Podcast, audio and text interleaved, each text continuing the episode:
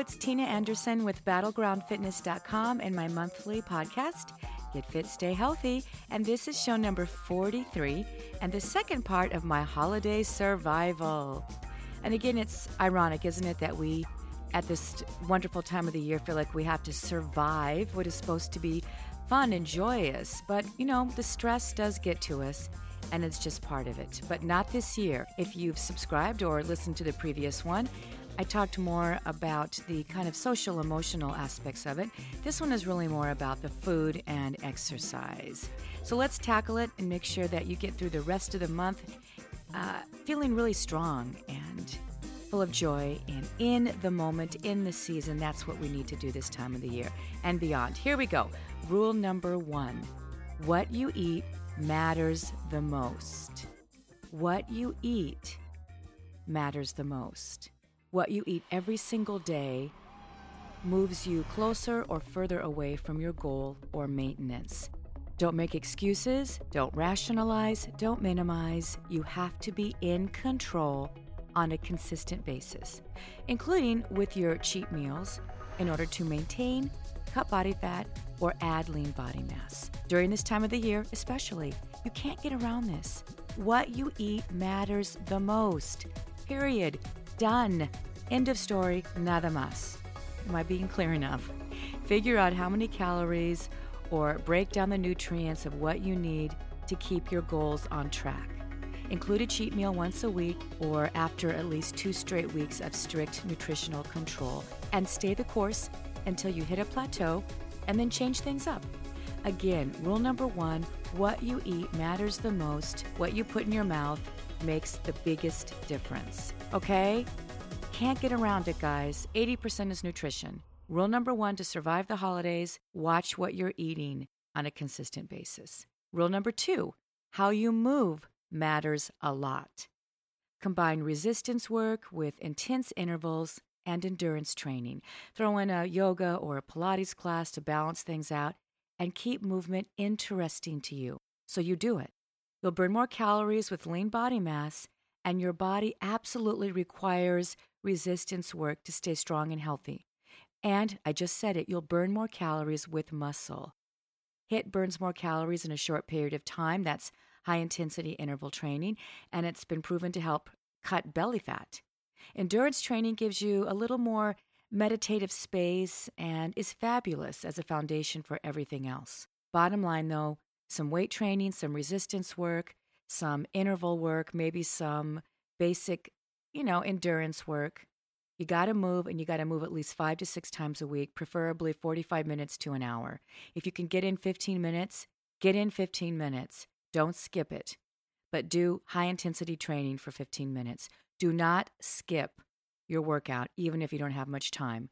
Try for more, make it up on another day. But rule number two how you move matters a lot, especially during the holidays if you overeat.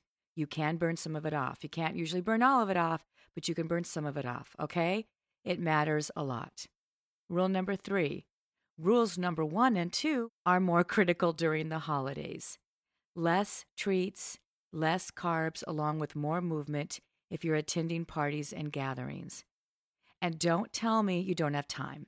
I have clients doing their P90X workouts at 11:30 p.m., at 5:30 a.m., during lunch. Do what it takes. What you eat and how you move during the holidays will keep your body the way you want it or it will result in more work and more effort come January 1st. You're in charge. So I know this seems redundant, but I really am trying to get this through to you. During the holidays, you have to be super vigilant about what you put in your mouth and how you move your body. And I'm saying to you, resistance work and HIIT training, high intensity interval training, those are the two things I would try to do the most. And if you're stressed, throw in some yoga and Pilates. So, yes, if you can only walk, walk. If that's all you can do, fine. It makes a difference and it matters more during the holidays. Get it in. I don't want to hear your excuses. So when you're giving yourself an excuse, I want you to hear me talking to you right now. You ready? I'm kind of knocking you up beside the head.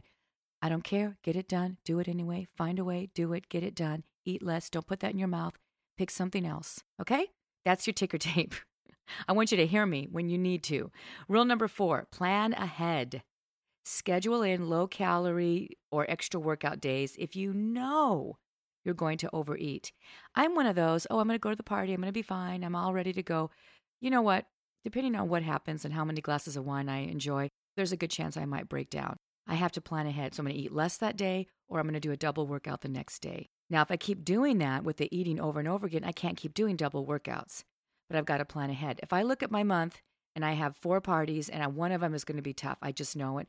The other three are work related where I can stay away from the food and just focus on talking to people, whatever. I can plan ahead. Plan ahead. Another way to work it would be to basically do a protein and veggies day on Monday and Wednesday and then pick a party to indulge and have a good time. Listen, I am not neurotic. I like to have a good time. I like to indulge, and I do. I, I think I'm a fun person at parties. People look at me and probably judge me and, oh, she's a trainer or whatever.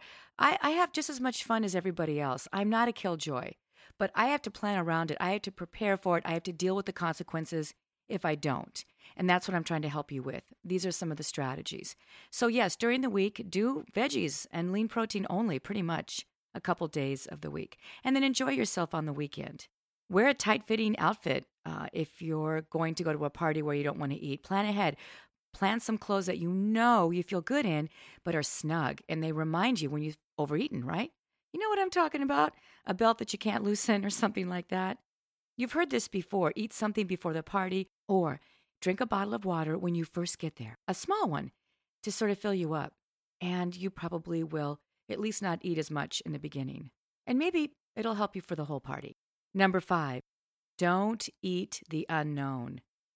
Guessing at that muffin or the bar on the plate, grabbing a handful of this and that, and forgetting to add in the calories? Taking bites and tastes from your friend or spouse. You have entered into the unknown calorie trap. I've done it, and then I, will look something up later, the calories, and I just about pass out. Seriously? Oh my goodness. So, sure, grab a yummy homemade cookie or two, but estimate the calories super high. Keep track the best you can of what you've eaten during the day, but not everything. I don't worry too much about fruit. If you have two servings, maybe, or three at the most, I don't worry at all about veggies unless they're cooked in butter.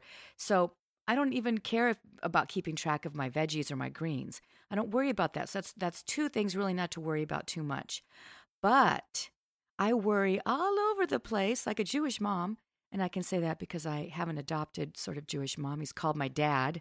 I worry like one if you don't keep track of treats and casseroles, cookies, pastas, anything gooey and filled with carbs or fat you will lose track or you won't calculate the calories correctly, and most likely you'll be in excess at the end of the day. Now, not bad for one day, but what if it happens over and over and over again? Guessing doesn't work. So if you get a box of treats or a bag, check the label. Lovely homemade stuff, be careful. Stay with what you know as much as possible. Stay out of the unknown as much as possible.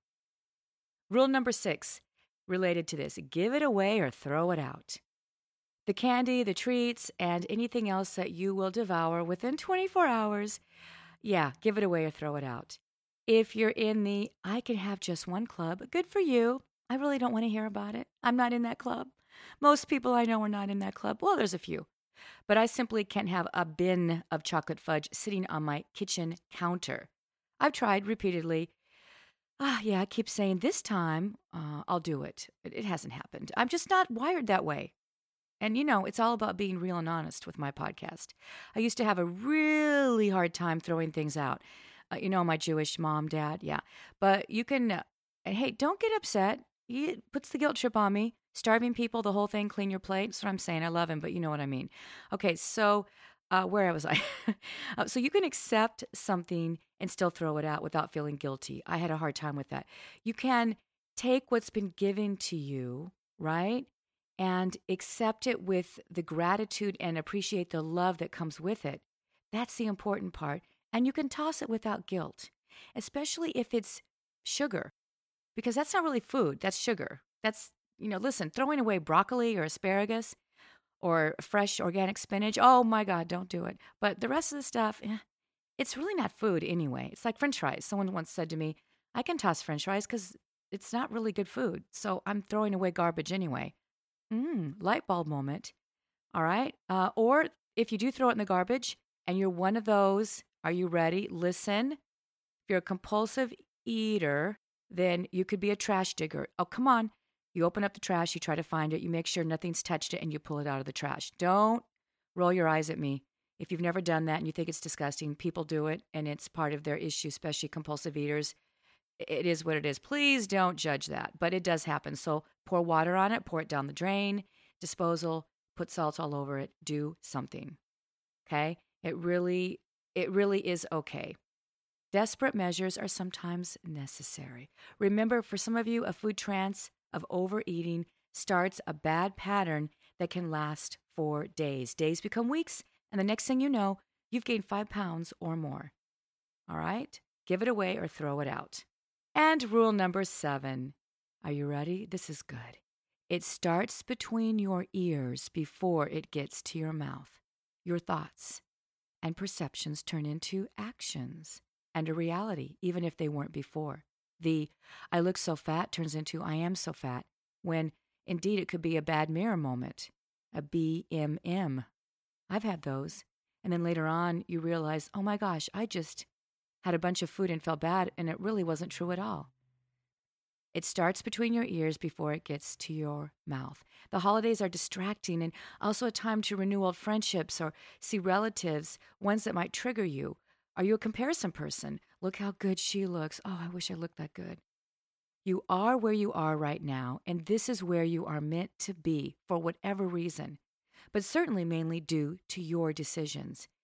Berating yourself, comparing yourself, and anything else negative will not help you survive the holidays without weight gain or feeling frazzled and stressed out. The holidays represent a time of rebirth and renewal, a time to appreciate our blessings, and a time to focus on gratitude and thankfulness. Shine from the inside. As my friend Susie says, let your greatness show. This is one holiday season in which you can celebrate no matter where you are with your health and fitness goals, but at the same time, be in more control. Be in control over the outcome when January 1 rolls around. Your thoughts during this season will help you survive and thrive. I can't do that for you.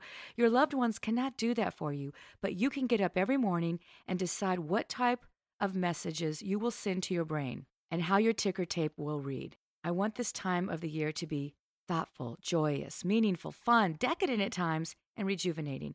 I want you to start 2012 with the eight ball in the pocket, with the winning hand, with the body you had or want, with optimism and love. What you eat, how you move, and how you think will make that happen for you. Be careful with your thoughts. Don't let the holidays pull you in the wrong direction.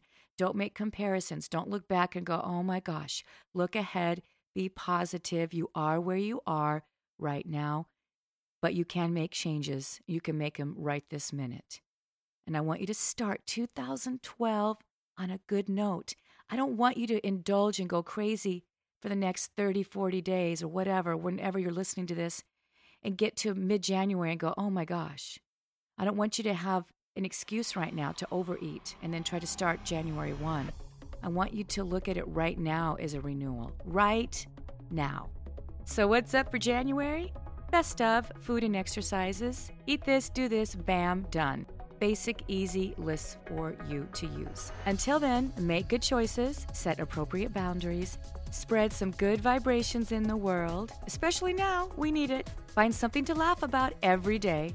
And please, you know, I'm begging you, please manage your stress before it manages you. This is Tina Anderson with Battleground Fitness and Get Fit Stay Healthy, asking you to do the same. Merry Christmas if you celebrate it. Happy New Year early. Whatever you celebrate, I'm sending you love and blessings. Connect with me on Facebook, on Twitter, on YouTube, tinaandersonoc.com. Let's connect. I want to hear from you. I want to talk to you. I want to know what's going on with you. Okay? All right, take care, guys, and we'll talk again in January.